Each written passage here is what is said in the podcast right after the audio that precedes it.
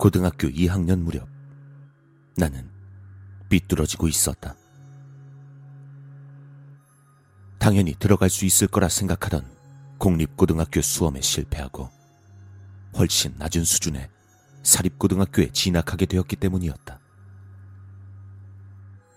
지방 소도시에서 그 차이는 엄청난 것이었어. 난 대도시에 사는 학생들은 상상도 하지 못할 수준의 패배감에 휩싸여 있었다.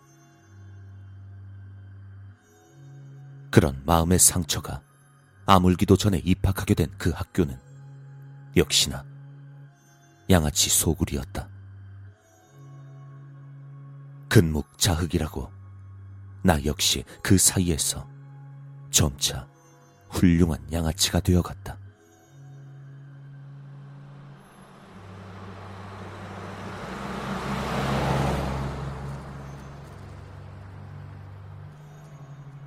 여름 방학이 되어 난 양아치 친구 세 명과 함께 한밤중에 드라이브를 나섰다.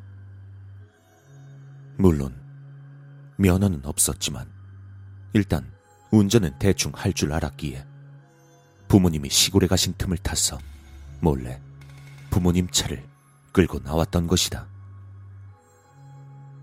누군가에게 들키기라도 하면 큰일이니 조심스레 사람이 없는 쪽으로 차를 달리자. 이윽고 마을과는 멀리 떨어진 한산한 곳이 나왔다. 가로등도 없는 어둡고 좁은 길을 덜컹거리며 가는 사이 오래된 신사의 모습이 보였다. 헤드라이트로 비추자 신사 앞의 기둥문도 작은 본전도 매우 낡은 데다 계단엔 이끼까지 잔뜩 끼어 보기만 해도 섬뜩했다. 그러나 양아치스러운 허세가 나와서 장난스레 이야기를 꺼냈다. 야, 분위기 장난 아닌데? 무슨 심령 스팟인가 그건가? 재밌겠는데? 야, 가보자.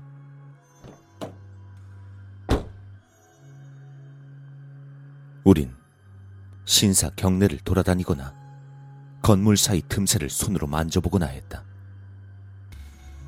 이윽고 친구 타나카가 뒤쪽 나무에서 검 하나를 찾아냈다. 그 검은 나무에 꽂혀 있었다고 한다. 검이라곤 해도 자루가 다 썩어 있었기에 차라리 그냥 칼날이라고 해야 할 법한 모습이었다. 그러나 손에 느껴지는 묵직한 질감에 멍청한 다나카는 그걸 가방에 챙겨 넣었다. 이런 건 가져가야지. 이거 골동품 감정하는 곳 같은데 가져가면 의외로 돈 될지도 몰라. 나는 아무리 양아치라곤 해도 어린 시절부터 신앙심이 독실한 할머니 밑에서 자랐기 때문에 차마 그 검을 그렇게 쉽게 대할 수가 없었다. 그래서 조심스레 다나카에게 경고했다. 야, 이런 거 가져가는 거야. 이거 골동품 감정하는 곳에 가져가면 의외로 돈 될지도 모른다고. 하지만 돌아오는 다나카의 비웃음에 더 이상 아무런 말도 할 수가 없었다. 시간이 지나 탐색에 찔린 우린 신사를 떠나기로 했다. 그런데 10분 정도 차를 타고 달릴 무렵 갑자기 차가 덜컹거리며 흔들리기 시작했다. 마치 비포장도로를 달리는 것 같은 격렬한 흔들림이었다. 아무리 시골이라고 해도 길은 확실히 포장되어 있었다. 차가 고장이라도 난 것인가 싶어 우린 차를 멈추었다. 그리고 그 순간 뒷좌석에 앉은 녀석들이 갑자기 찢어져라 비명을 질러댔다. 녀석들이 가리키고 있는 창문 밖을 보자 거기엔 새하얗고 무표정한 얼굴의 사람들이 서 있었다. 아니, 사람이라기보단 이 세상을 떠난 자들이라고 말하는 것이 옳을 것 같았다. 전원이 소복을 입은 데다 우리를 쳐다보고 있는 그 눈초린 도저히 살아있는 사람이라곤 생각할 수 없었다.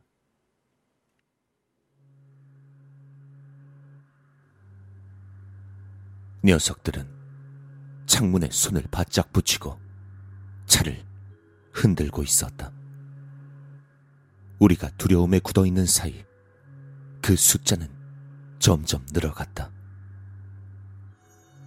이윽고 차는 그들에게 완전하게 둘러싸여 버렸다. 차의 흔들림은 더욱더 심해져 간다. 야, 씨발, 뭐야, 이게. 야, 어떻게 좀 해봐. 조수석의 다나카가 울부짖기 시작했다.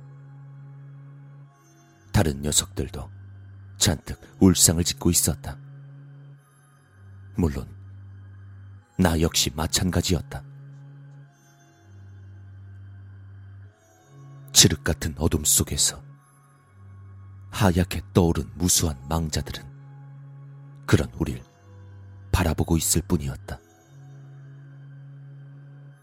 그리고 믿을 수 없게도 차의 흔들림에 맞춰 문의 잠금 장치가 밀려 올라가기 시작했다.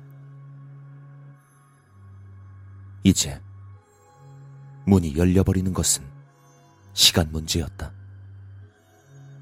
아니, 애초에 귀신이라면 문을 뚫고 들어올지도 모른다. 너무나 극심한 공포에 심장이 멈출 것만 같았다. 그리고 그때 땅바닥에 깔린 것처럼 느껴질 정도로 낮은 목소리가 들려왔다. 돌려줘. 무엇을 돌려달란 것일까? 답은 정해져 있었다.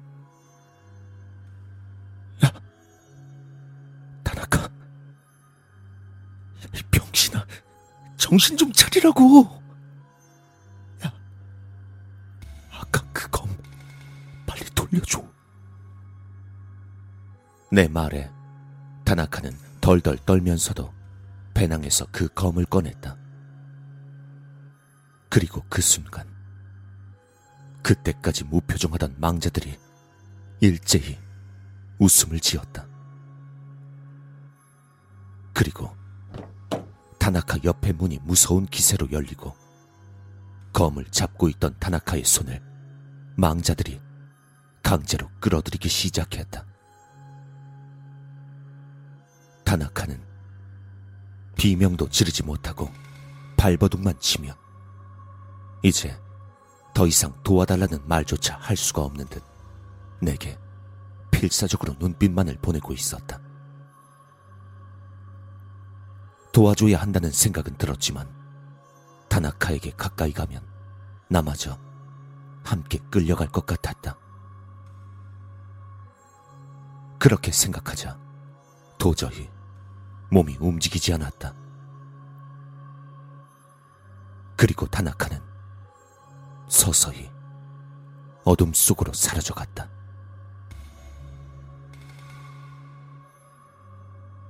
타나카의 모습이 완전히 사라진 순간 문은 열릴 때와 같이 힘차게 닫혔다.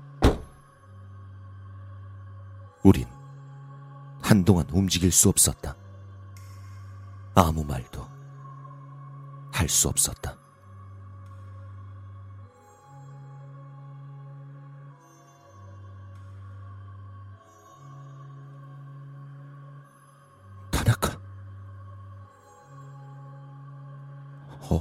어, 어디 간 거지? 내 말에 모두가 창밖을 두리번거렸지만 망자들도 다나카도 흔적도 없이 사라진 후였다. 밖은 변함없이 어두웠다.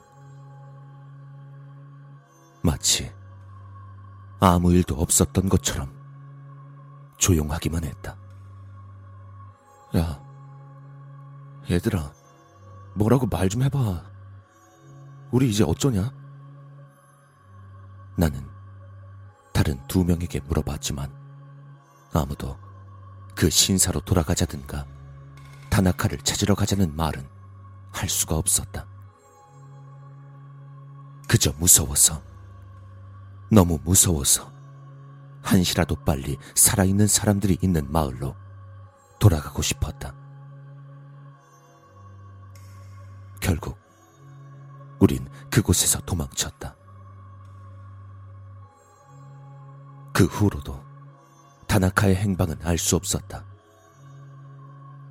다나카가 집으로 돌아오지 않았기에 담임에게서 전화가 왔었지만 우린 입을 맞춰 여름방학이 된 후로는 만난 적이 없다고 말했다.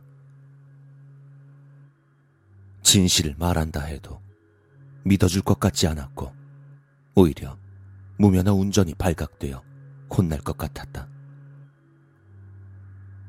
그 사건에 대해 더 이상 아무것도 생각하고 싶지 않다는 두려움도 있었다. 그렇게 시간이 조금 더 지나자 우린 그 이상 추궁받지 않았다. 원래 타나카는 계모와 사이가 안 좋아서 중학교 무렵부터 가출을 반복하고 있었기에 이번에도 가출을 한 것으로 결론이 지어졌다. 무엇보다 계모도 담임도 열심히 찾을 의지가 없어 보였다. 결국 명분뿐인 수색영장만 나오고 사건은 그렇게 끝이 났다. 그 이후 우린 서로 어울리는 것을 그만두었다. 공통의 비밀과 죄악감은 오히려 우리 사이에 거리감을 만들었다. 우린 서로 눈을 마주치는 것조차 피하게 되었다. 그리고 난 필사적으로 공부했다. 그 마을로부터 멀어지고 싶은 마음뿐이었다. 소원은 이루어졌고 도쿄의 대학에 합격한 나는 그 후로 한 번도 그 마을에 가지 않았다. 그러나 잊지는 않았다. 잊으려고 해도 잊을 수가 없었다. 그날 다나카가 질질 끌려 들어간 어둠 속 그리고 그 어둠보다 더 어두운 사람의 마음 다나카를 죽게 내버려둔 나와 걱정하는 척해도 결국 다나카를 버려버린 계모나 담임의 마음이 지금도 잠에 들 때면 미친 듯이 떠올라 나를 괴롭게 하고 있다.